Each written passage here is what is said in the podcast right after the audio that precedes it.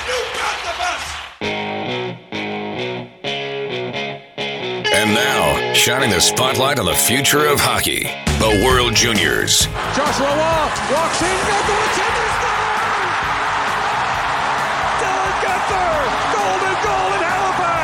Major Junior. This is Logan Stankoven. I play for the Kamloops Blazers. Hey, it's Matt Potter from the Guelph Storm. This is Axel LaRue from the Halifax Mooseheads. Nathan Gaucher. I play for the Quebec Remparts. Hey guys, this is Ty Nelson from the North Bay Battalion, and this is the Pipeline Show. NCAA. This is Ryan McAllister for the Western Michigan Broncos. This is Wyatt Kaiser from Minnesota Duluth. This is Brock Faber from the University of Minnesota. The NHL Draft. This is Adam Fantilli of the University of Michigan. This is Ryan Leonard. I play for Team USA. I'm Nate Danielson of the Brandon Wheat Kings. My name is Adam Gajan. I'm playing for Chippewa Steel. Hi, I'm Christian Sochin. I'm with the Seattle Thunderbirds. Hey, this is Jacob Fowler, goaltender for the Youngstown Phantoms. I'm Connor Bedard for the Regina Pats, and this is the Pipeline Show. And more. Brandon! This is the Pipeline Show.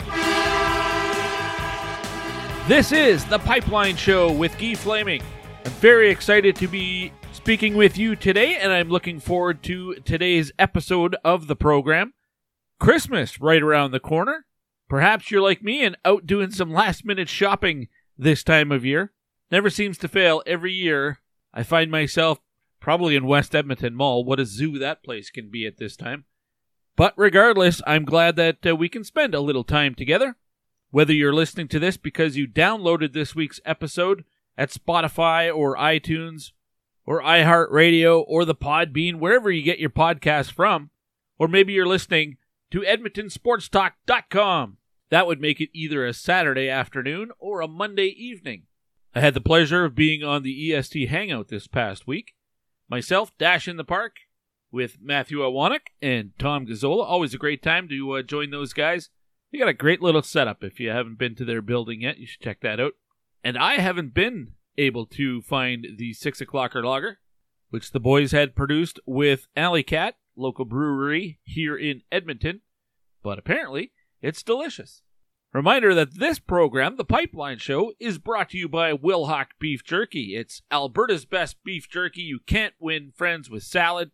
And that's one of the reasons why I recommend Wilhauk so much. It's absolutely the best beef jerky that I've ever had. You can go to Leduc or Spruce Grove or the kiosk in West Edmonton Mall. Hey, while you're doing some last minute Christmas shopping, stop by the kiosk. It's right by the Ice Palace, and you can get some uh, delicious Wilhauk beef jerky in time for Christmas. Need some stocking stuffers? Check it out. You'll see what I'm talking about. And your taste buds will thank you for it. Make sure you tell them that the Pipeline Show sent you. I have three guests on this week's episode. There was supposed to be four, but one of them I just I've been having trouble with this one CHL team uh, to land this specific player. It looks like that won't happen before the new year. So it's three guests this week, but it's a really good show. As always, though, we start with some news and notes around the Canadian Hockey League, Tier 1 junior hockey in North America, and we'll look at college hockey as well. Let's start with the CHL's top 10 coming into this weekend's play. Holding steady at the top spot, Baie-Comeau. The Drakkar just playing fantastic hockey here as of late. The Kitchener Rangers move up to number two. That knocks Prince George down a spot. They are now the third ranked team in the nation, followed by the Soo Greyhounds, the Saskatoon Blades, the Saginaw Spirit, the Halifax Mooseheads, the Moncton Wildcats, the Wenatchee Wild, and the Rouyn-Noranda Huskies. It's the Q that has four teams in the top 10 this week three each from the OHL and the WHL. Speaking of the Q, big news this week in the formerly known as the Quebec Major Junior Hockey League. Now, it's the Quebec Maritimes Junior Hockey League. So it retains the initials, the QMJHL, the acronym, but they've changed the M from Major Junior to Maritimes Junior, just to show a little respect to the uh, six maritime based franchises. And not just that, but all the fans and the talent pool. There's so many players now coming uh, from the Maritimes. I think this is something that's been long overdue. I would have actually gone with the EHL, the Eastern Hockey League, so it matches with the WHL. There is a Tier 3 league in the United States. I don't even think it's a sanctioned league. I don't believe it falls under the USA Hockey umbrella. But I would have went with the EHL, the Eastern Hockey League. The Quebec Maritimes Junior Hockey League, it's still a mouthful. everybody's still going to call it the Q anyway. But the Eastern Hockey League, the EHL, would have left the door open for maybe there's a franchise that goes back in Newfoundland one day. And that would still fall under Maritime, so that, that would be okay. But what if they go into the States? What if 10, 15 years from now there's a team again in Maine or Vermont or New Hampshire? I think the WHL covers the Western American teams as well as the four Western provinces, and the EHL would have done the same. Anyway, splitting hairs, I think it's a positive move. I know some people, uh, especially in Quebec, had their feathers ruffled when uh, the name change was re- announced a couple of days ago. Let's move on. The World Junior A Challenge is uh, well underway. In fact, it's wrapping up here in the next few days. As I'm speaking with you right now, it is uh, Friday around lunchtime. That would be December 15th. There are a couple of games today. In fact, I believe one is on right now. The standings coming into today have Canada East and the United States tied with perfect 3 0 records. They play tonight. Sweden is playing Slovakia right now. Sweden and Canada West currently have 3 points. So it's it's a very short tournament, but you've got two unbeaten teams, two teams with just one win, and Slovakia who has uh, not had a very good tournament. They are 0 3 right now and desperately need a win against Sweden. And even then, that would tie them with Canada West. And I think with the head to head, I'm not sure what the tiebreaker is, but it may already be a fait accompli in terms of Slovakia not moving on. I hope to have a guest on next week to uh, wrap up what they saw at the uh, World Junior A Challenge. That's out in Truro, Nova Scotia. A tie between four players atop the tournament scoring. Three of them from Team USA. That'd be James Reeder playing for the Americans. He his club team would be the Dubuque Fighting Saints. Max Swanson, who's playing, I believe it's Fargo. Yes, it is. Uh, Trevor Connolly, also from the United States, who is uh, connected to the Tri City Storm. And the only non American who's uh, tied amongst that group at the top would be Dylan Edwards playing for Uh, Canada East, his club team, the Toronto Patriots, out of the OJHL. More news this week. The host team for the 2025 Memorial Cup has been decided. It will be Rimouski, the Oceanic, will be the host club. This year it's in Saginaw in the Ontario Hockey League. Then it goes to the Q. It was going to be them or a Shawinigan. Shawinigan has hosted a couple of times in recent memory. Rimouski is also hosted, but it's been a little while longer anyway. Uh, so they are the team. I'm a little surprised that uh, Moncton didn't get into this with a brand new building, but I know we've talked about that in the past with some of our guests uh, from the Q. How about this story out of the Western Hockey League? Goaltender Joshua Ravensbergen plays for the Prince George Cougars and is having an, an unbelievable start to his WHL career. He's got six shutouts which ties the record for rookie goaltenders. And it's not even Christmas. 17 year old goaltender. He's listed at 6'4, 180 pounds. Where was he drafted? No, he wasn't. Just a great story happening right now in the Western Hockey League for this young man. Obviously, he's got a really, really good team in front of him. The game where he actually tied the record, he only faced 16 shots. But let's not take anything away from him. That's a, an incredible feat.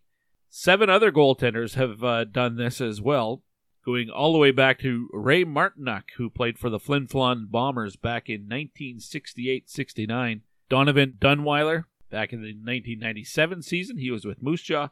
Kelly Guard of the Kelowna Rockets did it way back in 2003.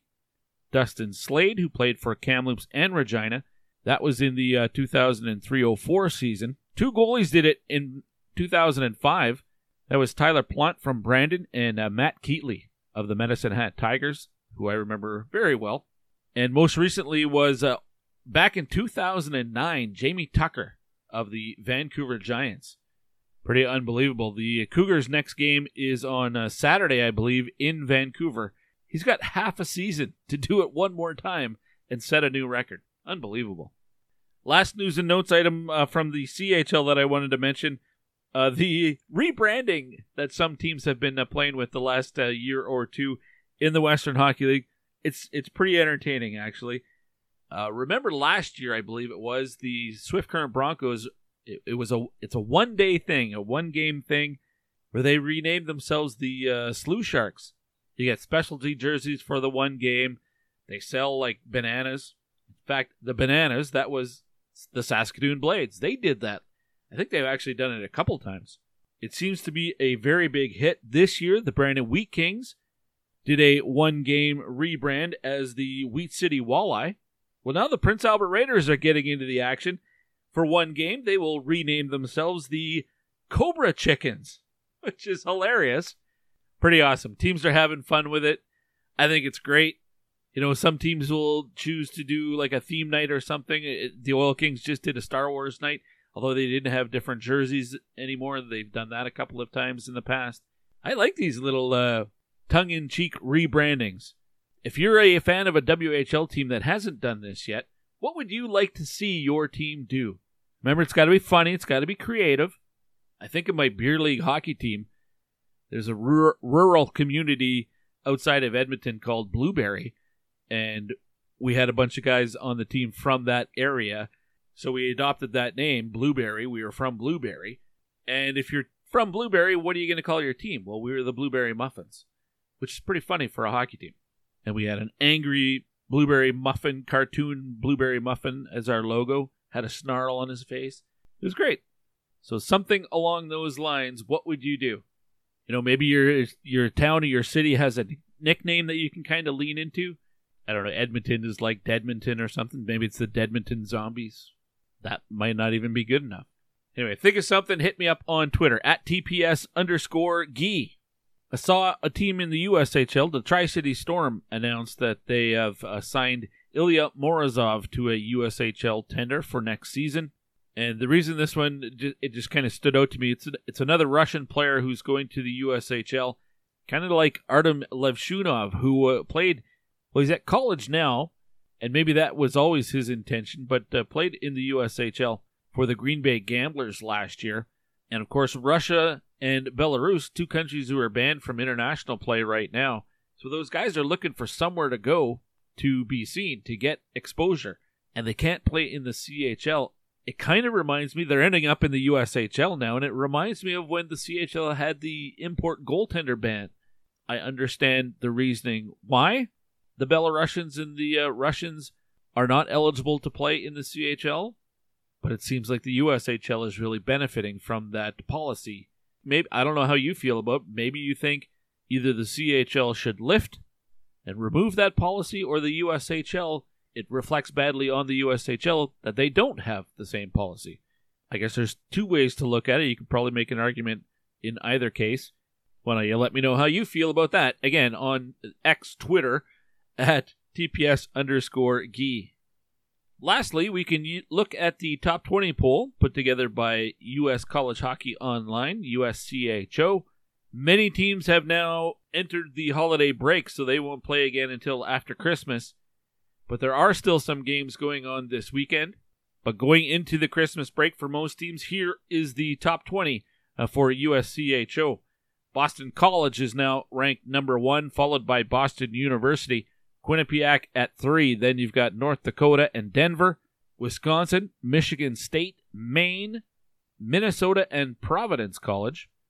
At 11, you have another team from Hockey East. That would be Massachusetts. Then it's Western Michigan, Arizona State. St. Cloud State moves up a spot. The Michigan Wolverines are now at 15. New Hampshire is 16. Cornell, RIT, Penn State, and into the top 20 for the first time in a long time, Colorado College. And before I tell you about the guest list, I guess I should comment on the World Junior selection for uh, Team Canada. The one that really surprised me was Jagger Firkus, who did not make the cut for Team Canada. Canada has only named 22 players. Right now, just 12 forwards. They will, I'm, I'm assuming, add one more. I think they're hoping to get someone out of the NHL like Zach Benson or Matthew Poitras, but those teams don't seem to be uh, listening. So I would expect Canada still to add someone. Maybe it is Jagger Firkus, but he apparently didn't have a great camp. So maybe it's someone like Denver Barkey. I'd be surprised if it was someone that wasn't at the camp. I'm still a little bit surprised Riley Heidt wasn't invited to the camp, but it's hard for me to imagine that he would be the extra guy added on when he wasn't at the camp at all. We'll see what Canada decides to do. The United States camp is uh, on this weekend. They and Sweden going into the tournament appear to be the two favorites. All my guests join me courtesy the Troubled Monk hotline based out of Red Deer. Troubled Monk is open year round. You can go into the tap room and uh, have some grub and some uh, exclusive beers right on tap. I shouldn't just say exclusive beers, it's craft beverages worth sharing. Sure, you can go in, you can get a Golden Gates or a Pesky Pig or a Daycation, but you can also get the original hard iced tea. That's the troubled tea. You can get sodas, you can get vodka, you can get gin. Lots to pick from. Go to troubledmonk.com slash shop. See what they have to offer right now because that is where you can check their inventory and it changes often. So make sure you're going back regularly. All right, let's get to the guest list. And uh, this week, I have three guests for you. We're going to start with the Ontario Hockey League and get an update from the OHL. Brad Coccimiglio covers the Soo Greyhounds for Soo Today. We don't focus exclusively on the Greyhounds, as thankfully Brad gets to see uh, all the teams in the Ontario Hockey League. So we uh, branch out from Sault Ste. Marie to get an overhead view of uh, what's happening in the O. From there, we have two guests, both eligible for the upcoming 2024 NHL draft, starting with Tanner Howe of the Regina Pats, who is a fantastic player who, obviously, the last couple years he's been playing in uh, someone else's shadow. That player is now in Chicago, and it's time for Tanner Howe to uh, step into the spotlight, and he's taken advantage of that this season. We'll see him here in Edmonton this weekend as the Oil Kings are playing host to the Regina Pats on Sunday.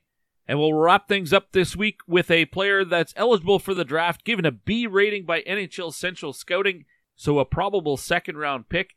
He's a six foot six, 210 pound right handed centerman that a lot of people don't know yet. His name is Dean Letourneau, playing for St. Andrews College in Ontario, and we'll get to know him and why the Scouts have him on their radar. So a big show, and we'll start with Brad Coccimiglio looking at the Ontario Hockey League. He is up first here on The Pipeline Show, brought to you by Wilhauk Beef Jerky. Hey, it's Matt Poitras from the Guelph Storm. Poitras dangles and scores! Matt Poitras! Wow! Spectacular spin move out of the corner and pots it. And this is The Pipeline Show.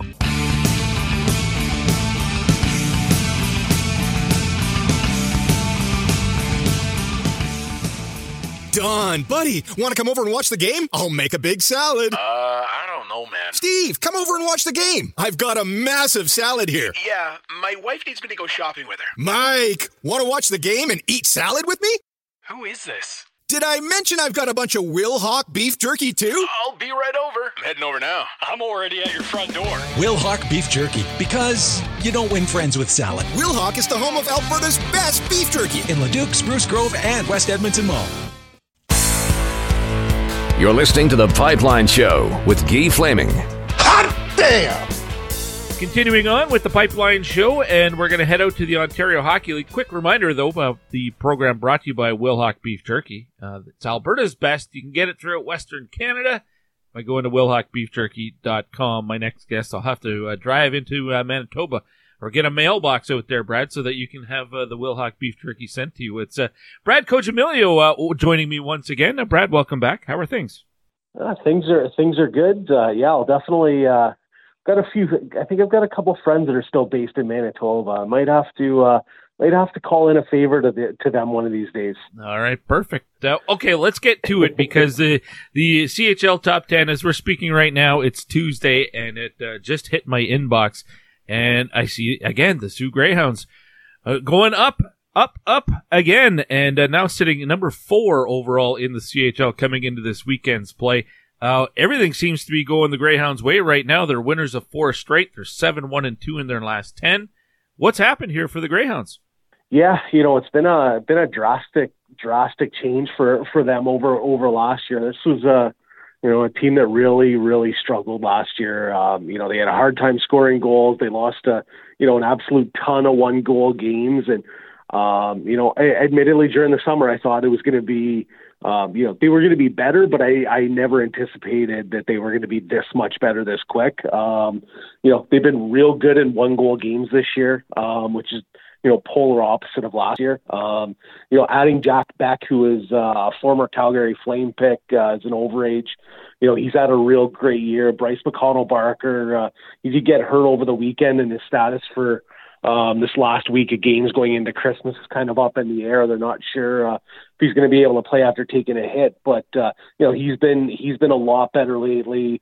Um, you know, defensively they've been uh, they've been real good. Their goaltending's you know taken a step up here uh, over the last few weeks, and um, you know Charlie Schenkel's been real good there. Uh, yeah, this is a team that I think has has surprised a lot of people in terms of just how quick they got better. I thought, you know, for me, I, I anticipated this team being like another year away from maybe, you know, being this good, but uh, they went young last year, and um, you know, it seemed to uh, it seemed to really pay off as you know we're hitting mid December, and uh, you know they've got 20 wins, and um, you know have played some real, real good hockey and beat some real good teams, uh, you know, over the first half of the season here so far. 132 goals for at this point. I was just looking at the uh, the scoring leaders. Only Jack Beck is in the top 30 in the OHL scoring race.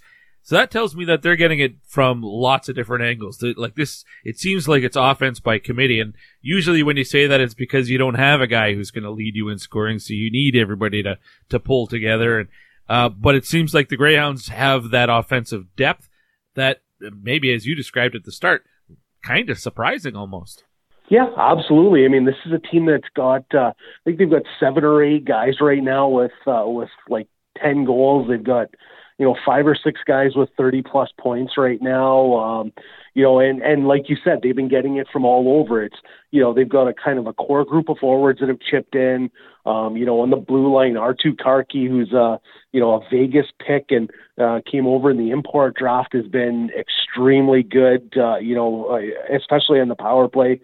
Uh, Kirill Kudryavtsev, the Russian import, uh, who's been here for a couple of years, has been real good. And you know, Andrew Gibson has given them a little bit of a uh, little bit of depth offensively on the blue line as well. But you know, like you said, it's been it's been spread out real well um, this year. And uh, you know, like I said, I mean, I, I expected this team to have have some trouble scoring this year, but uh, you know, getting Jack back into the lineup is kind of you know, give them a little bit of an anchor there, and uh, you know, everyone else has, has really followed suit real well here over uh, over the first few months of the year. On the other side of the uh, the ledger, uh, goaltending wise, neither goaltender has a uh, like they're both sub 900 save percentage and uh, over three goals against.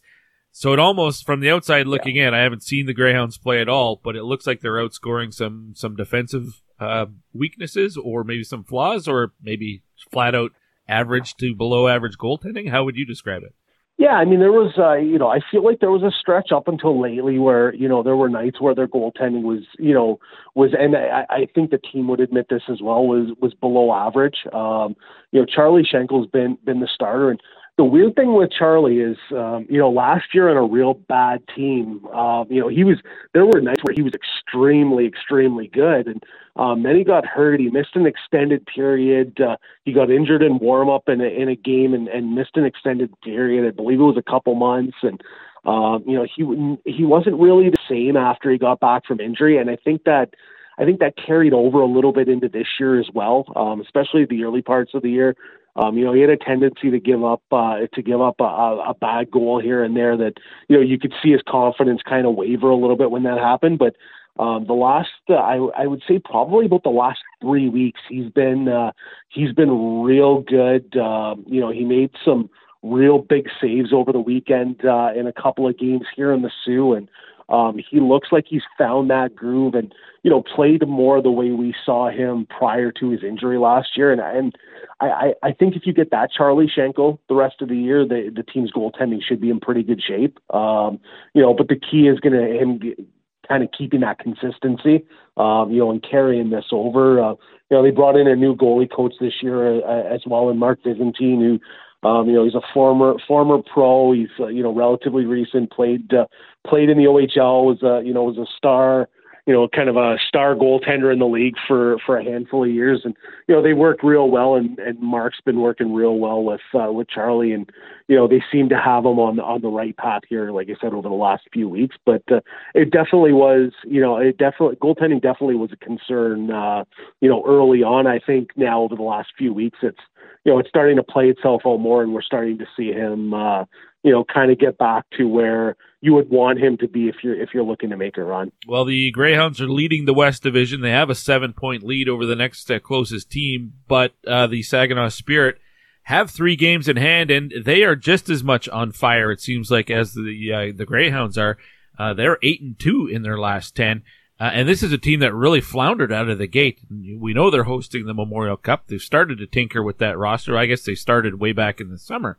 Uh, but uh, this is a. It seems like it's taken a little while for them to to come together as a group. When you've seen Saginaw play, are they looking more like the team we all kind of expected that they would be? Yeah, I, I just saw them. Uh, I believe it was last week. Uh, saw them a couple times, and um, it, it's a team that they definitely look a lot better than they did early in the year. Um, you know, like you mentioned, they you know they've tinkered with their lineup. They added. Uh, uh, you know, a couple of big names in, in Rodwin Dionicio and uh, and Alex Christopoulos. Uh, Dionicio's an Anaheim uh, Anaheim prospect, uh, defenseman, and Christopoulos a high scoring overage forward. And you know, those guys have kind of come in and, and helped as well. Christopoulos has you know been in and out of the lineup a little bit with injuries, but you know, a big addition for them still. And um, you know, they're just coming off a, a recent ten game winning streak as well. They've uh, you know they've really started to put their uh, put their game together nicely and um, you know, if, if things kind of keep trending the way they are, it's going to be uh,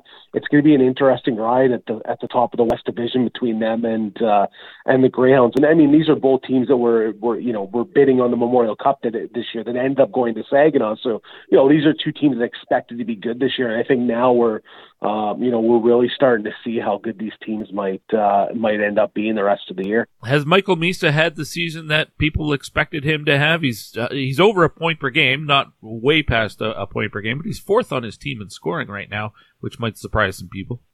Yeah, I think that you know I think that does surprise me a little bit. Um, you know, but that also being said, he's playing on a you know on a team that's a, a little deeper offensively than maybe he has in uh, you know in years past, and and I think that's kind of um, coming out as well. And that's a you know that's a Saginaw team that their uh, you know their offense is is real solid this year. They um, you know their top two lines are you know I would say are probably as good if not better than any of the top any top two lines in um, in the OHL right now. They're you know they're pretty solid uh, pretty solid top six. Um, you know, but uh, again, I mean I feel like Michael Misa's um, you know, you you always have that expectation, right? When he's, uh, you know, when a player's granted exceptional status, regardless yeah. of who it is, there's always going to be that high expectation, and uh, you know, I, I feel like our expectations are always going to be pretty high of him, and um, you know, I, I feel like he's going to be uh, he's going to be real solid going forward. Brad Jamilio from Soo today, my guest here on the Pipeline Show, bringing us up to speed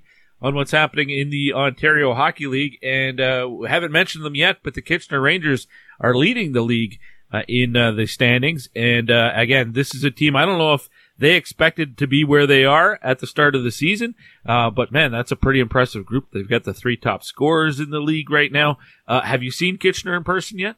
I haven't in person. I have. Uh, I have had the chance to to watch a handful of the of their games though this year. you know, via CHL TV and um, and, and whatnot. And I mean, like you said, we you know we talk about teams kind of being a surprise coming into this year, and um, you know the Greyhounds are certainly one of them, and um, I almost feel like Kitchener maybe is more of a surprise considering you know this is a team that loaded up last year, um, you know squeaked into the playoffs, uh, swept Windsor in round one, a Windsor team that had loaded up, and um, you know now they're back right at the top of the standings. And um, you know, like you mentioned, their you know their offensive depth is really good. Jackson Parsons has been um, you know real good in goal. He's had some real strong stretches for them uh, in goal, and uh, you know.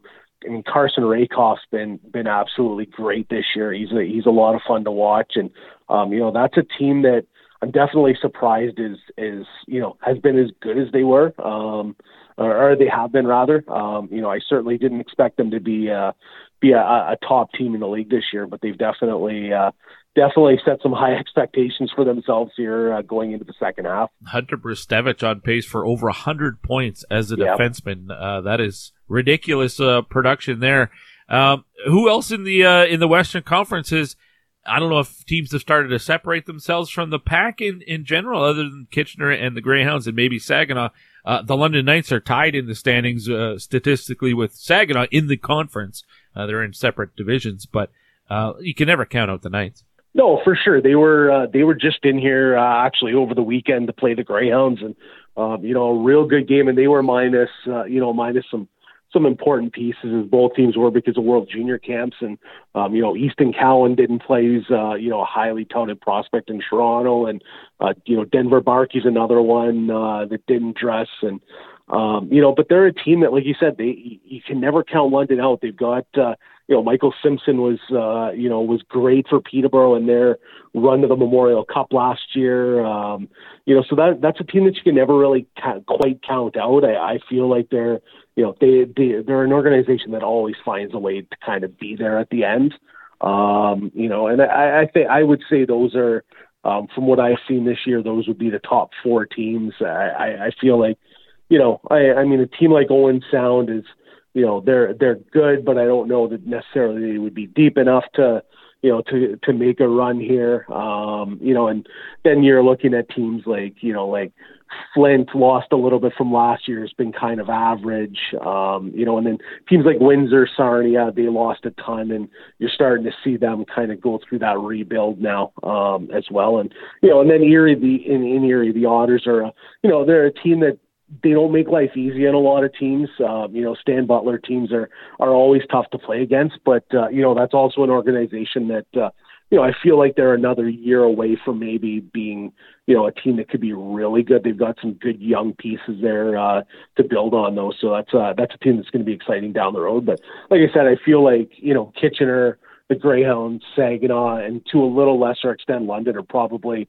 you know, would probably be the top teams, you know, kind of battling it out for the Western Conference. How much crossover is there from conference to conference? I know it's it's compared to the the, the WHL and the Q, it's way easier travel, way less time on the road uh, for OHL clubs. For sure. Is is every team playing every other team though, and uh, home and a home, uh, home and away uh, at, at least yeah. once? Yeah. So every team, every team, uh, you know, the way it's set up is it's you know every team you're going to see every team uh, you know at least twice during the year, one in, once in each building. Okay. Um, they do kind of weight the schedule a little bit geographically as well. So um, you know Sudbury, which would be the closest team uh, for the Greyhounds here in the Soo, is actually in the Eastern Conference, but they actually face the Greyhounds and Wolves face each other. I think it's six times this year for sure. Um, but then what they do is they also take out like the trip to Erie is I think it's 10 hours, give or take. Um, so basically, in that situation, they've only faced Erie once in each city. So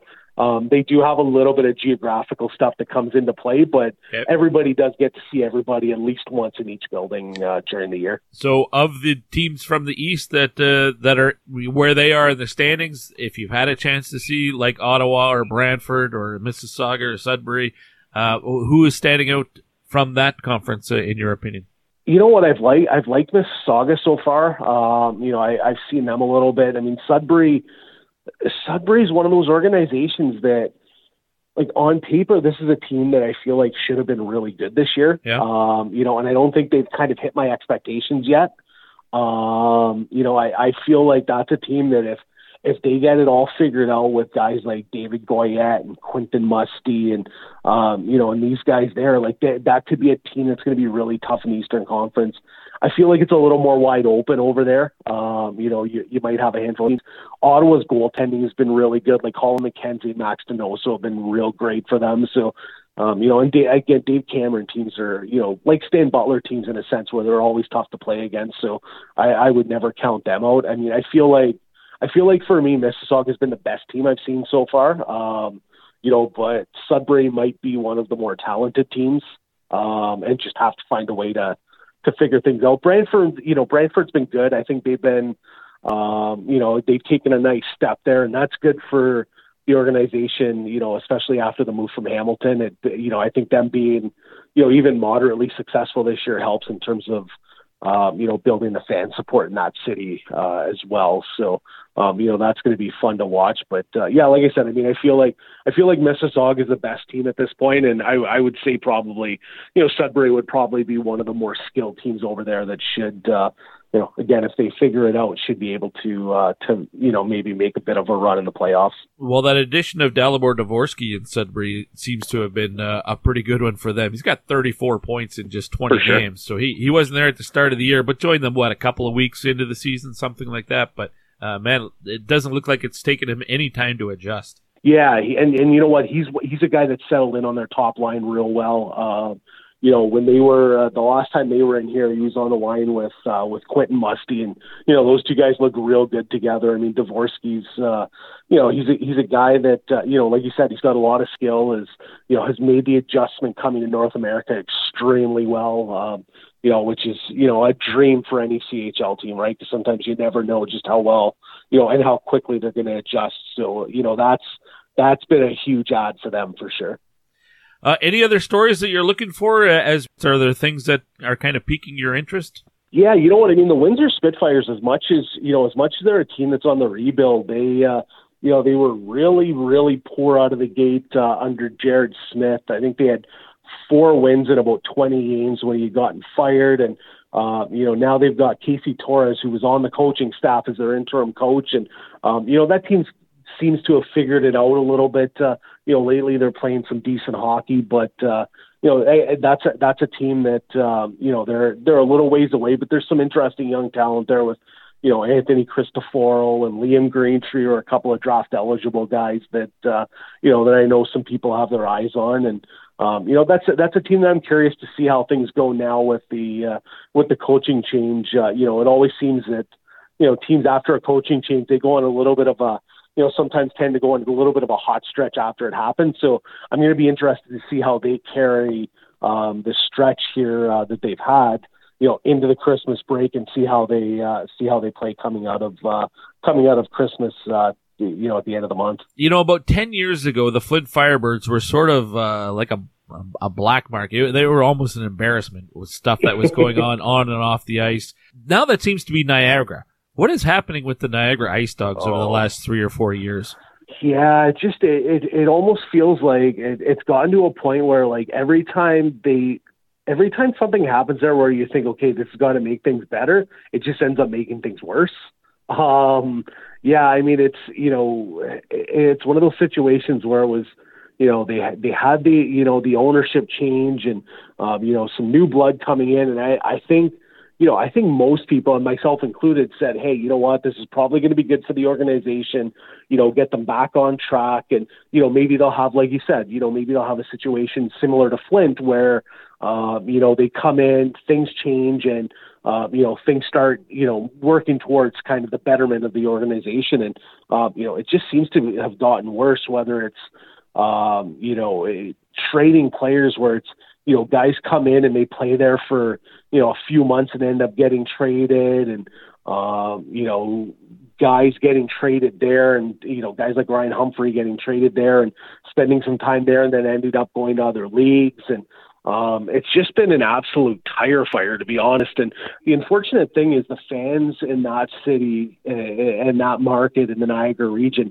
you know, they're, they love that organization. And I think now we're starting to see it where, the fans have had enough. We're starting to see, um, you know, a little bit of that, you know, attendance dwindling, and right. um, you know, fans have said the heck with it at this point. And and I can't say I blame them. Uh, you know, when you went through everything that went through that went through before with, you know, the Burkes and you know. T- messages getting sent out and you know inappropriate messages and you know all these different things fans were still there and they were you know they may have been excited when you know, the ownership changes and then all of a sudden it's, well, we would have almost been, you know, the same off if we had just kept the original ownership because this isn't any better. Um, yeah, it's been a real unfortunate situation. And that's, you know, that's an organization that's had some, you know, on ice success over the years, you know, previous to all this stuff happening. And, uh, you know, I, I, I hope they get it figured out. Uh, you know, like you said, Flint seems to, you know, even with Rolf Nilsen still involved, Flint seems to have figured it out for the most part. Um, you know, there's always little things, but definitely nothing like before. They seem to have gotten, you know, over the hump a little bit. And I, I mean, I hope for Niagara that happens soon because, like I said, that's, uh, you know, that's an organization that's got, uh, you know, they've got a good region there and, you know, a good group of fan support. And I, you know, I hope for, their fans that things get figured out there soon because that's uh you know that's a market that could be you know is a is a critical one I think for the league and a you know a good spot to have an organization. Speaking of the league, out here the WHL commissioner Ron Robinson is retiring at the end of this year. In fact, midway through this season, uh, his replacement has been announced. Uh, David Branch doing the same thing in the OHL. Do we know who's taken over for him yet? Yeah, they haven't. Uh, they haven't announced. I, I, I, as far as I know, they have kind of started a you know a search, so to speak, in terms of um, you know the next uh, you know the successor. Um, you know they haven't really said much in terms of whether you know they're going to look internally, or, although there you know there are. Uh, you know, a handful of people that probably, you know, internally that will probably be solid and, and do a, a great job. I know David Branch's son Barclay Branch has been involved with the league for a few years, you know, between working with teams and now he's working in the league office and you know, he might be a guy to consider as well. Um, you know, even taking his name last name out of the situation. But um yeah, I mean they haven't announced and I mean the good thing is David Branch is until um the end of the season, so they've got a little bit of a uh, little bit of time here to um, you know, to kind of get the interview process and kind of get that whole process through and um, you know, make a decision. I'm sure they're going to want to have someone in, you know, at some point during the second half of the year to kind of get them in and, you know, show them the ropes, so to speak, uh, before David Branch uh, finishes up at the end of the year. Great stuff, Brad. As always, really appreciate your time. Uh, we'll chat again in the new year. Awesome. Look forward to it. Always, uh, always a pleasure to be on. That was Brad Coccimiglio from Soo today, covering those uh, Sault Ste. Marie Greyhounds who have been playing some pretty good hockey here as of late making things extra exciting in the Ontario Hockey League in that Western Conference.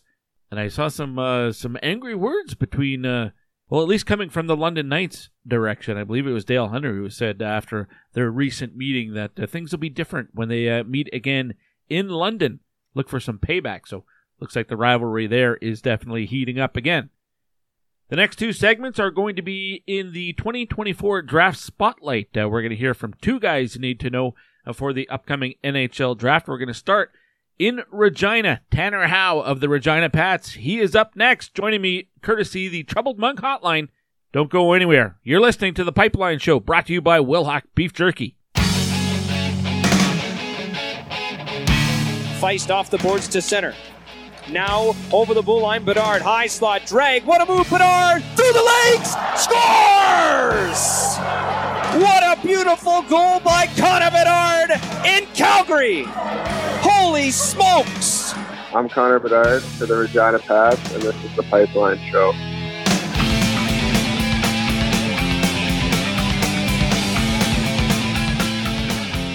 The Oil Kings are Edmonton's first choice for family fun. Your Edmonton Oil Kings are back in the thick of it, taking the WHL by storm. And you can be right there cheering them on. Great family entertainment starts at just $20 a seat, or never miss a game with season seats as low as $9 per game. Thrilling Western Hockey League action, amazing theme nights, and special price kids' food combos at every home game for $10 or less. The entertainment value is king sized. Secure your seat for the next action packed, exciting Oil Kings home game today at oilkings.ca. You're listening to The Pipeline Show with Guy Flaming. The cream will rise to the top. Oh, yeah. The cream of the crop. Nobody does it better. This is The Pipeline Show with Guy Flaming, and we're going to turn on the 2024 Draft Spotlight, get to know another player that is uh, eligible for the next NHL Draft. And in this segment, we're heading down to Regina, and uh, Tanner Howe of the Regina Pats is my guest. Uh, Tanner, welcome to the program. How are you? I'm good. Thanks for having me. Pleasure to get a chance to uh, speak with you. I know you'll be coming up through Edmonton this weekend uh, with the Pats to take on the Oil Kings uh, as you make a, a trip through Alberta. Uh, what's the mood of the team right now as uh, you get set for this road trip? Yeah, I think we're uh, energized. I think we got a week off here just to practice and kind of get back at it. And obviously, uh, winning the past two games uh, really helped us a lot. So I think, uh, yeah, just really uh, energized and excited to get this weekend going. That's the reason I asked the question because you look at the last 10 games and it doesn't look like it's gone so well. But you, you talk about uh, winning in yeah. some games and uh, kind of getting the, the feel, the winning feel back because you started the season off so well. Uh, that's the reason I asked the question.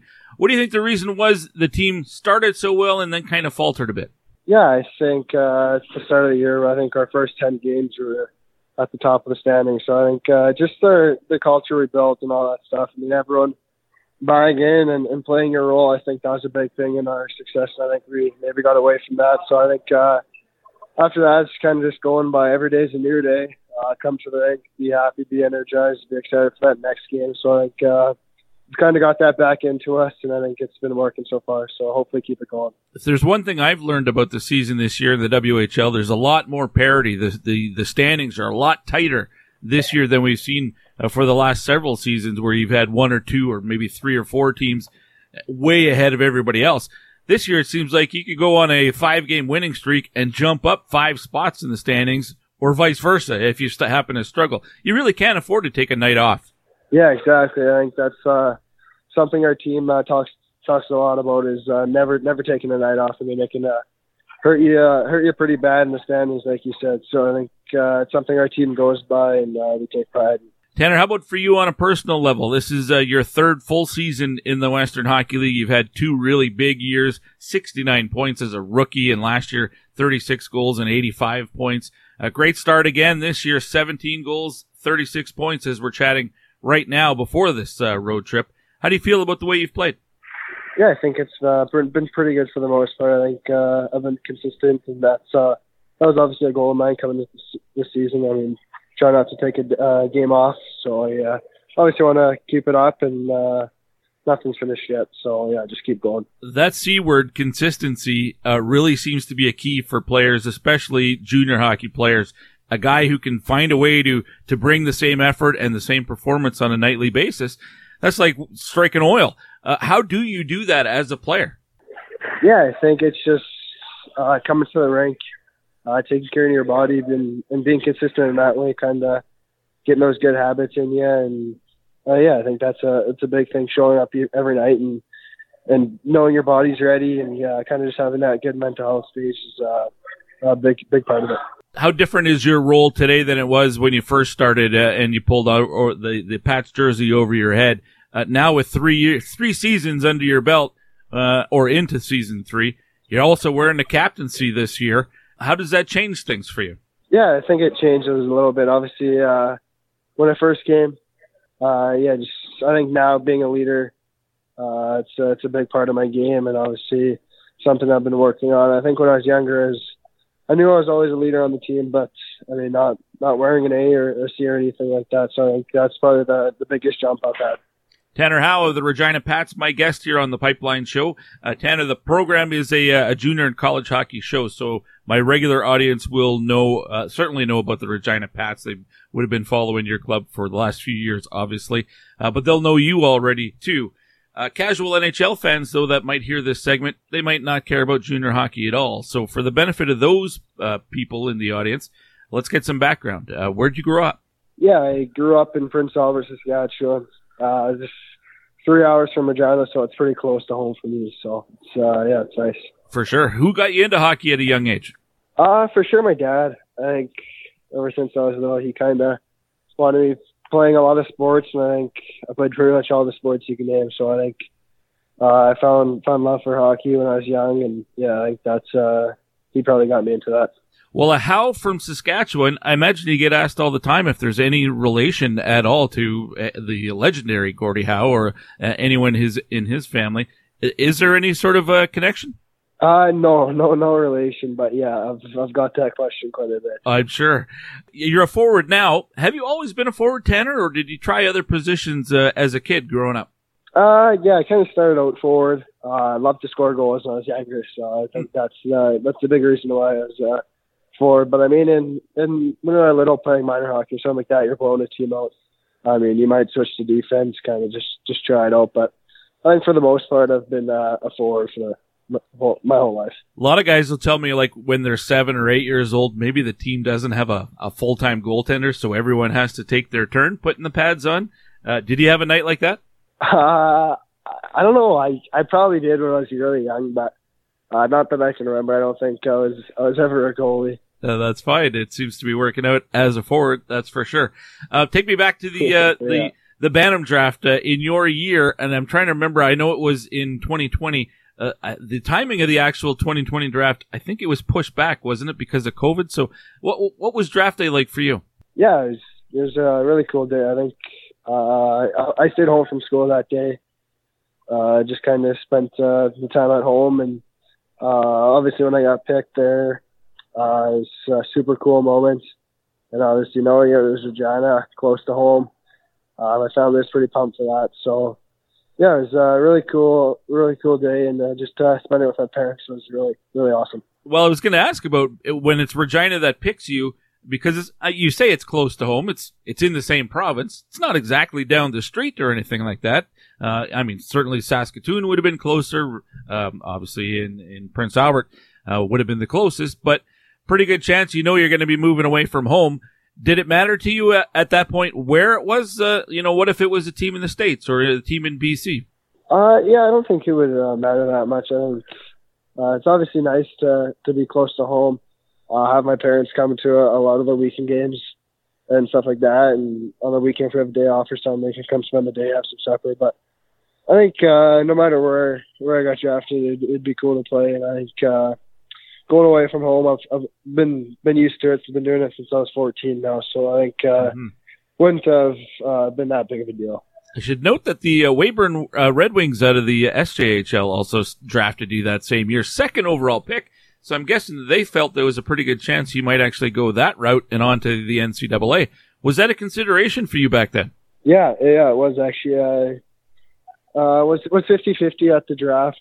Uh, didn't re- didn't really know what what I wanted to. I like that college way. I think it uh, it's a really good route to take. I think it develops you as a, a person and and all those things uh, so much. But yeah, I, I signed there too.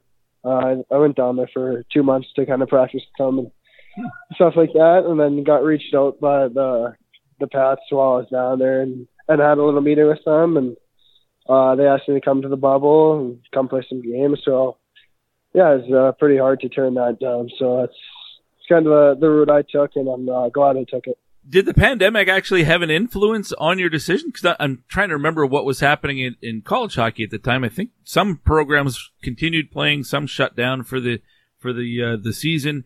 Um, but having the ability to go and, as you said, go play in the bubble in Regina, did that almost was the pandemic almost a uh, a good thing in that regard? Crazy to think. Yeah, I think it actually helped me out uh, a ton. I think uh, since it was COVID year, I uh, got the chance to play eight games as a 15 year old. So Yeah. I think it's it, it hurt a lot of people, but I think uh, for for my uh, sake, it, it helped me a lot. So I think yeah, that was obviously pretty cool to come here in the bubble and uh, super fun. Yeah, weird to think of it that way, but yeah, I guess in a way it kind of was. Um, did you have a program uh, and a college uh, program in mind at that point? Uh, yeah, I had a, a lot of offers to go. Uh, I didn't have uh, one in particular, but uh, yeah, I was obviously on the on the watch for some. But yeah, not not one in particular. All right, fair enough. Tanner Howe, the Regina Pats, my guest, uh, draft eligible player, uh, and everybody seems to have you inside the first round or right around that first round mark anyway, if not higher. Is the draft something that you're you spend much time thinking about?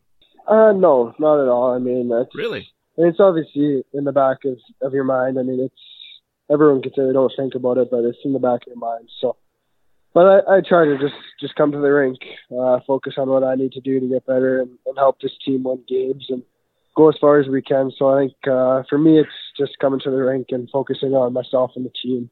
Uh, and uh, at the end of the year, the draft will come at uh, end of the day. So you're not a guy who, when the ranks like Central Scouting puts out their rankings or anything like that, or uh, TSN or Sportsnet, whoever it is, you're not one who maybe it's uh, just at nighttime and you're on your own. You don't Google it on your phone or something to see what people are saying about you. Uh, no, not at all. I mean, I, uh, yeah, not at all. I think, uh, yeah, just kind of focus on myself. Uh, I mean, yeah, just, just just coming to the rink and focusing on stuff is very exciting. Th- there will be a lot of people who haven't seen you play before. I, I've certainly seen you lots, and uh, the Pats have been a pretty good team to watch the last few years for sure. So when you come through Edmonton, it's always a, a high scoring affair. For those who haven't had a chance to watch you, though, how do you describe yourself as a player? Yeah, I think I'm a solid 200 foot player who uh, loves to get under under the opponent's skin and uh, finish all the checks. And yeah, I think I have a very high uh, high IQ for the game and, and know what it be. But I think the biggest thing is just uh, the, my 200 foot game. Well, you're definitely a scorer. We know that. 36 goals last year. You got 17 already this season. Uh, but there's a pretty good balance between your goal scoring and your assist totals. Uh, certainly this year, for sure. Do you see yourself as as just as good of a setup guy as as a shooter? Or do you, in your head, do you think you're, of yourself as a sniper? Yeah, I'd say I'm uh, a little bit maybe more of a, a goal scorer, kind of sniper, kind of just finishing around the net and whatnot. But yeah, obviously uh, I think I have a really high IQ uh, for the game and and for the my uh, vision on the ice. And I think that's a big thing and a big thing of who I am. So I think, yeah, a mixture of both. I know there was a lot of attention on your team last year and the year before. We know why that was, but having been exposed to that in terms of the draft and how much attention was given to Connor Bedard, uh, what do you learn from that experience that you can put and, and take and, and use for yourself this year? Yeah, I mean, uh, having him last year was uh, so cool and is uh, obviously a lifetime thing. So I mean, getting to see what he does each and every day, and I mean what, he does to to make him the best, and, and why he's playing in the NHL and doing so good is uh, definitely so cool and something I uh, took uh, pride in to, to watch what he does and, and listen to what he says and all those things. So it's uh, pretty cool to get a chance to play, play with him must be pretty neat to see a guy, whether it's a teammate like that or someone else that you've played with or against in the past in the league, who is now in the NHL. Uh, that it's it's that close. It's you know it doesn't have to be that far away from uh, the uh, Canadian Hockey League to the NHL. Th- that must be exciting to be in your shoes and see that. Yeah, it's it's obviously pretty cool. I mean, like I said, uh, to play with a player like that, I mean, it's it doesn't happen to a lot of people. So it's yeah, just really grateful to, to be able to play with him and uh, be a good friend of us.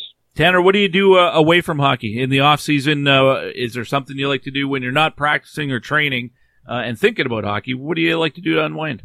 Yeah, I like to, uh, to play pickleball or tennis or, or golf with my buddies. I think that's uh, spent a good chunk of the summer doing that. So I think uh, that's pretty fun and something I love to do. From Prince Albert, I expected fishing to be in your answer there. You don't go to Candle Lake or something like that? Yeah, I I love fishing too. To go up to uh, Jan Lake, it's up north. Okay. And yeah, I, I yeah, I kind of miss that. I yeah, I love fishing. What's the biggest fish you've caught? Uh, I think it was a jackfish. I think it was 18 pounds, maybe. Holy Moses, that's a big fish. Yeah. Well, Tanner, listen, this has been great. I really appreciate your time. Uh, best of luck to the Pats uh, the rest of the way and whatever happens for you at the draft. Uh, I, I, appreciate uh, you taking the time for the Pipeline Show. Thanks for doing this. Good luck. Yeah, thank you so much for having me. That was Tanner Howe, and man, he is a terrific player. If you haven't had a chance to watch the Pats over the last few years, obviously you were missing out because of uh, some of the other talent that the Pats have had. But when I got to see Regina play in Edmonton, it wasn't just a Connor Bedard show. Tanner Howe is a terrific player in his own right and uh, was up to playing with a, uh, a future NHL star like that.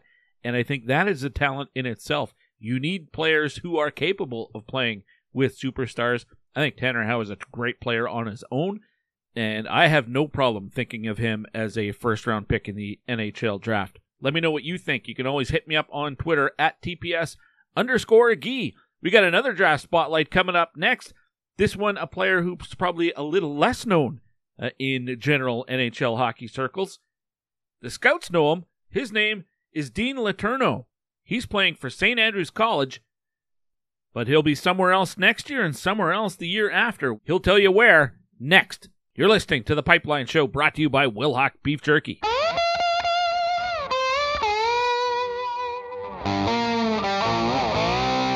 Hey, it's Tyson Jost from the Penticton Vees. Jost racing back at center by himself. End to end. Jost shooting scores!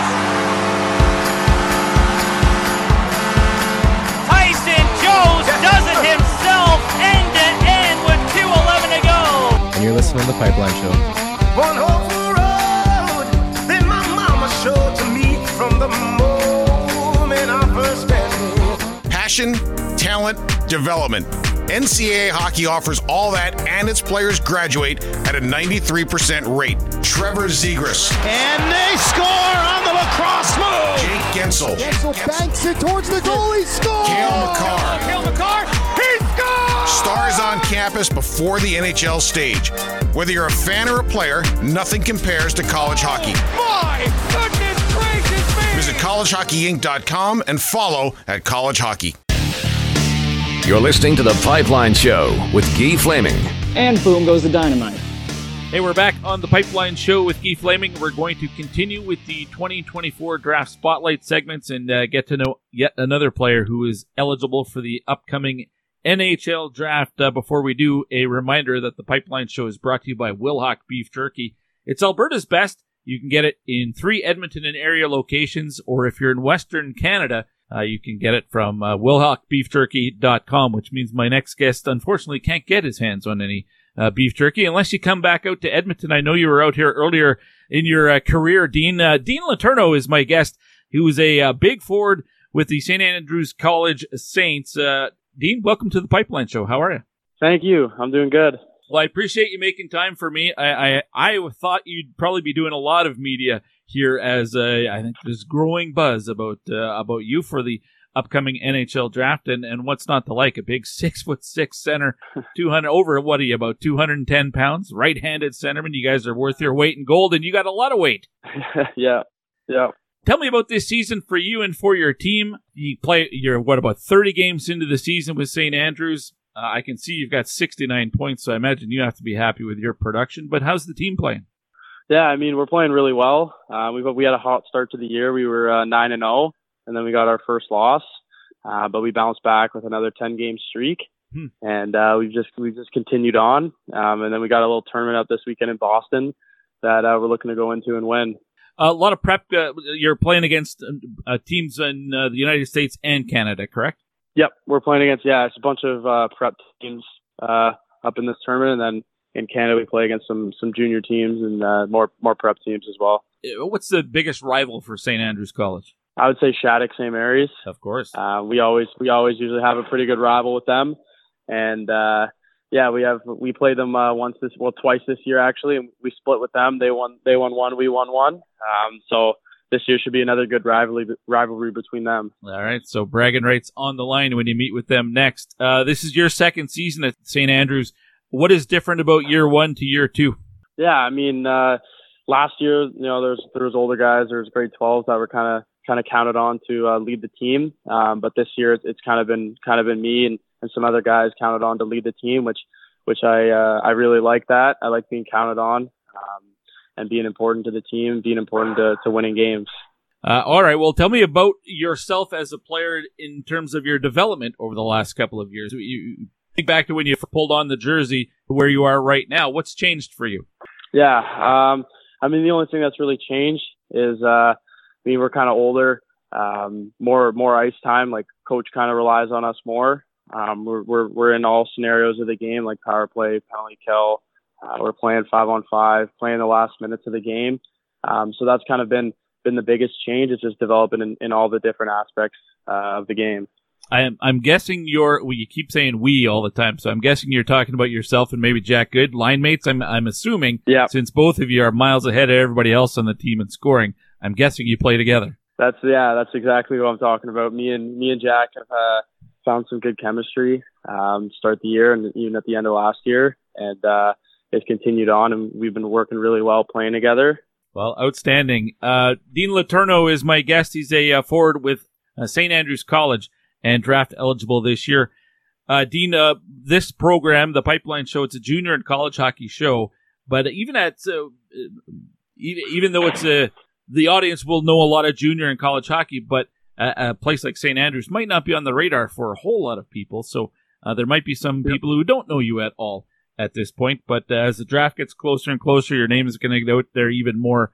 So uh, casual NHL fans who don't even care about junior hockey are going to want to know you. Uh, so for those people, let's get some background. Uh, where are you from? I'm from a small town just outside of Ottawa. I live in Arm. It's called Arnprior, Ontario. Okay. Yeah, a little little outside of Ottawa, a little west. Um, just kind of out in the country, down the valley. How old were you when you first started playing hockey? Do you remember?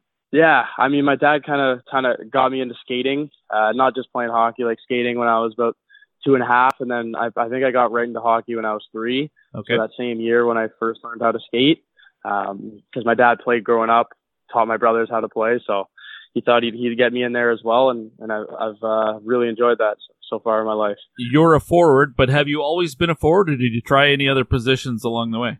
Uh, I've always been a forward uh, my whole life, uh, even though my dad my dad was a defenseman growing up and and his whole life, so it's a little weird how that worked out. Defenseman teaches a kid how to be forward. Yeah. So, Well, and at six six, you might be prototypical goaltender height uh, these days. I know when I talk to a lot of players on this show, some of them will tell me like when they're seven or eight, nine years old, their their regular team didn't have a full time goalie, so everyone had to take their turn in net. Yeah. Did you have a night like that?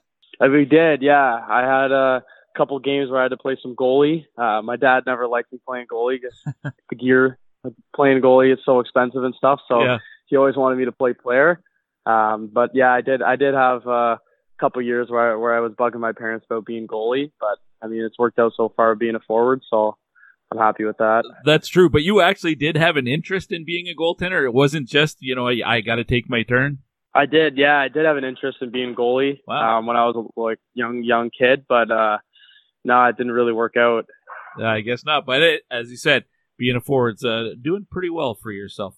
Now you're uh, headed to the NCAA, at least uh, according to the last that I've heard. Uh, won't be for another year or two, unless that's changed as well. Maybe, maybe let's start with that. Why the college route for you, and do you expect uh, you will be uh, at Boston College next season or the year after?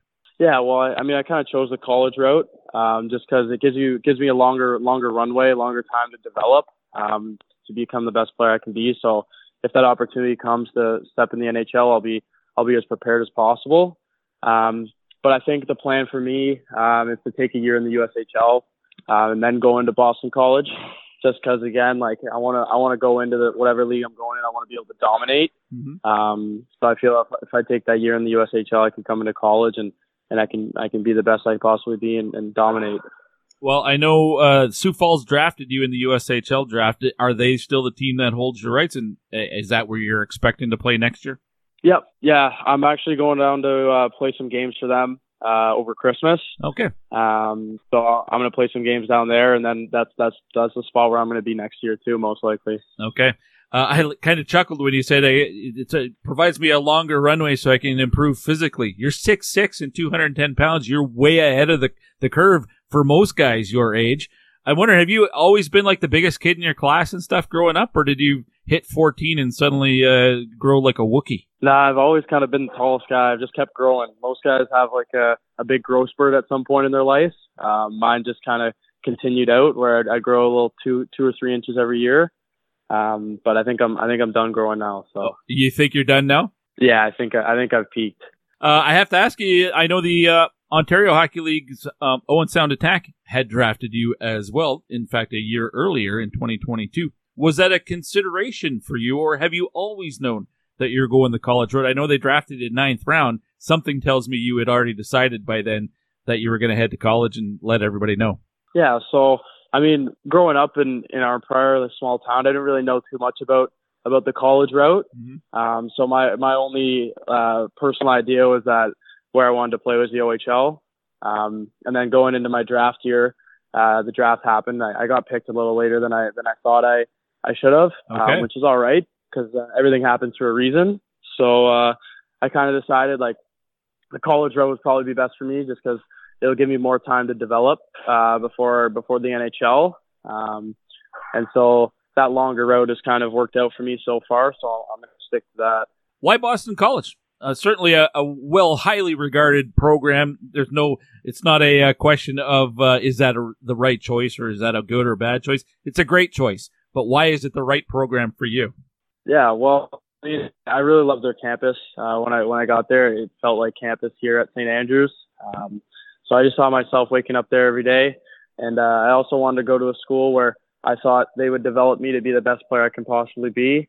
Um, so when it's time to step into that into the NHL or wherever pro hockey, um, I'll I'll be prepared as possible. And I thought Boston College was was that place to do that for me. Dean Letourneau, my guest, a forward at St. Andrews, eventually will be at uh, Sioux Falls, and uh, beyond that, Boston College draft eligible player this year. Let's talk about that draft. Uh, I don't know how much time you spend thinking about it. I'm sure it's been circled on your your calendar, sort of uh, metaphorically, uh, for a long time. It's a big year. I'm sure you've been looking forward to it. A lot of guys will tell me they don't want to think about the draft, though. They don't want it to become a distraction. Uh, but there seems like a, a growing number of players who they they're googling their name. They want to see who's got them ranked where, and and they use that as motivation. Uh, what about for you? Yeah, I mean it's a little bit of both. Um, I like to use I like to Google my name sometimes to see where people have me ranked and use it as motivation as well. Uh, just because it pushes me. I always see you want to get your name called as high as possible. Um, so you got to use that as motivation every day to get better, uh, get stronger, put in the extra time. Um, but also there's that part where you don't want to be thinking about it too much, um, just because you don't want it to impact how you play on the ice and how you live your everyday life. Right. Um, so I've kind of, kind of, I've kind of pushed myself more to not not worry about it because um, I don't want it to impact me me on the ice and, and my mental my mental uh, well being. So I kind of try to stay away from that. But at least when Central Scouting puts out their ranking, they give you a B, and they think you know that's a second or third rounder. At least that's acknowledgement that not, first off they've seen you, you're you're being seen by scouts, yep. and secondly, hey, they're thinking pretty highly of you too. Yep. Yeah. So no, there's really no negatives when you look at it that way. I understand what you're saying though. Yeah. That you don't want it to be a distraction. For those of us, and this includes myself, I haven't seen you play yet. So uh, outside of the stats, which again are ridiculous 36 goals, 33 assists, 69 points in just 30 games. It's like you're playing without goaltenders or something in that league, uh, it seems like. Uh, outside of obviously being a highly offensive player, maybe the stats don't tell the whole story. How do you describe yourself as a player, uh, Dean? Yeah, I mean, I kind of I describe myself as a 200 foot centerman. Um, I like to try to take care of the D zone first. Um, just try not to get scored on, and then then go on and play offense. Um, but uh, yeah, I'm a, I'm a 200 foot centerman who loves to compete. Uh, I play hard. I play as physical as I can, um, and obviously, like I love to score goals. Uh, that's that's one thing that's that that I find very fun about hockey just putting the puck in the net. Um, so yeah. Well, I, am looking at your uh, your team's roster right now. Oliver Turner's six foot four. Other than that, I mean, you are by far the biggest guy on your team. I know you got a goaltender that's six foot three, but as for skaters, it looks like in your league, if your team is an example of everybody else that you're playing against, you got a huge physical advantage uh, against your peers right now. How does that uh, affect you on the ice, and how do you prepare for the future when that won't necessarily be the case? And there'll be lots of guys your size. Yeah, I mean, it doesn't. I wouldn't say it affects me too much on the ice because um, I've always kind of been the tallest kid, so I've been, I'm kind of used to it by now. Right. Um, but for the future, where where maybe I won't be the tallest guy on the ice, uh, I don't know. I don't know how how I'm gonna feel about that. Like it'll it'll probably just go the same on. I won't really think about it too much. Uh, I'm just gonna play my game because I, I know how to, I know how to play. I know how to play my game. So probably just continue playing my game. There might be some bigger guys, but I know how to take hit physical. So I'll definitely be able to keep up with them. That's fair enough. Uh, I got to ask you about the uh, 2015-2016 Toronto Bulldogs. You got to play in the Brick Invitational here in my city in Edmonton at, at West Edmonton Mall. It's quite the event, uh, and it's uh, there's a lot of people that come to the mall and watch that. As a player who uh, had that experience, what what was that like? What are your memories of that event? Yeah, I mean, I remember playing with. Uh, well, I I never actually knew a lot of the guys on the team uh, before going to the Bulldogs because I was from Ottawa. They were all from Toronto. Okay. So I remember just just meeting all the new guys on the team, uh, going down to Toronto every weekend for practices and stuff. Uh, we all had a blast. I met all the new guys. Uh, and then we got to Edmonton. I, we we beat the uh, other Toronto team, the Marlies, six nothing in the semi or the quarterfinals, Hmm. uh, which was definitely a highlight highlight of our tournament. Uh, even though we lost in the semis, uh, just beating that beating that other Toronto team, knowing we're the, we're the best Toronto team, uh, just uh, was a was a good memory for us.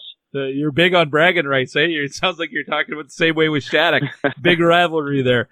Um, it's interesting Yeah. you, you on that team you got to play with some guys who are also draft eligible this year, and, and names of note: uh, Ryerson Leenders, who's a goalie in the OHL, could be the first goalie taken.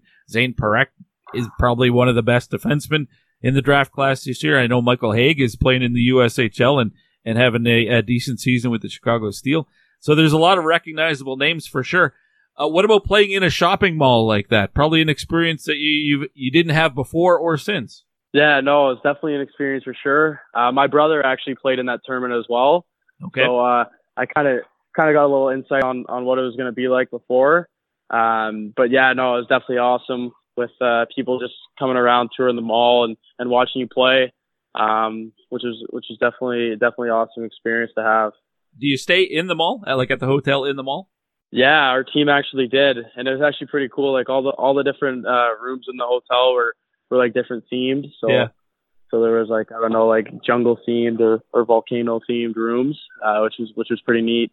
Uh, okay. Lastly, what do you like to do away from uh, away from hockey, like in the off season or something, when you're not training and you're not on the ice practicing, working on hockey? What do you like to do to get uh, get away from it and unwind a bit? Uh, for I mean I, I just play hockey a lot. Um, I play a lot of sports too. That's kind of that's kind of what I do. I don't. Other people have a lot of different hobbies and stuff. Mine's just sports. I play play a lot of golf, tennis, uh, basketball in the driveway with my brothers, uh, some volleyball. Uh, I just yeah, I try to I try to stay as active as possible. All right. Whenever I get a golfer on, I have to ask them uh, what their favorite course is to play. It might be a you know a, a course that everybody's heard of, or it might be your local community course or something like that. Doesn't matter. Yeah. Uh, which one do you like? Yeah, I mean, I live two minutes down the road from a golf course, my home golf course called Sandpoint. Okay. Um, so I, I love golfing there. I've played there over 200 times uh, in my life, and uh, it's just awesome because I, I have a bunch of buddies who work there. So we'll just go out, go out after hours and, Ah. play a few holes. Um, so yeah, it's really nice. Yeah, that works out well. Uh, favorite NHL team growing up? Yeah, uh, I've always loved the Pittsburgh Penguins growing up. Um, they've been my favorite. My favorite player growing up was Sidney Crosby. Uh, so they go hand in hand there, Pittsburgh and Sidney. Um, so yeah, Outstanding, Dean. Hey, this is uh this has been a lot of fun. I really appreciate you making time. Best of luck the rest of the way this year with uh, St. Andrews and whatever happens to the draft. Maybe we'll uh, cross paths again. awesome. Thank you very much for your time. That was Dean Letourneau, a very well spoken young man who is uh, eventually going to play for the Boston College Eagles and uh, maybe a bit of a draft day wild card right now because I think the buzz is starting to grow. And what's not to like? A six foot six right handed centerman? Are you kidding? At this point, given a B rating by Central Scouting, his numbers absolutely gaudy right now uh, playing for St. Andrews College. He's a more than a two point per game player at that level. See how he does over the uh, the holiday break, where he's going to play some USHL games for the Sioux Falls Stampede. If he has similar success there, maybe that stock really takes a bump, even more so. Something to watch for, that's for sure. All right, that is going to do it for this week's episode of the of the Pipeline Show. Quick reminder: everyone who has been signing up to be a patron at Patreon.com, whether you're doing it on a monthly basis, on an annual basis, where you get a 10% discount, or perhaps you're just trying a seven-day free trial, dipping your toe in the water, seeing what it's like to have instant access to over 800 archived interviews over the last number of years here from the program. All of that available at patreon.com slash the pipeline show. Big thank you to everyone who has been doing that. Next week should be somewhat of a normal show, I would have to think. Then we get into the Christmas and New Year and Boxing Day and that week. There may be, I'm, I'm leaning towards having a sort of a best of uh, episode that I'll put together. No, it's World Junior season, so that would be the, the reason if I do actually try to have a, a normal show, it would be because of that. Uh, but we'll see. Playing it by ear at the moment. How about that? Whatever the case, I hope you can get out and watch some junior or college hockey so that we can talk about it next week, right here on the Pipeline Show. Until then, my name is Guy Flaming. See ya.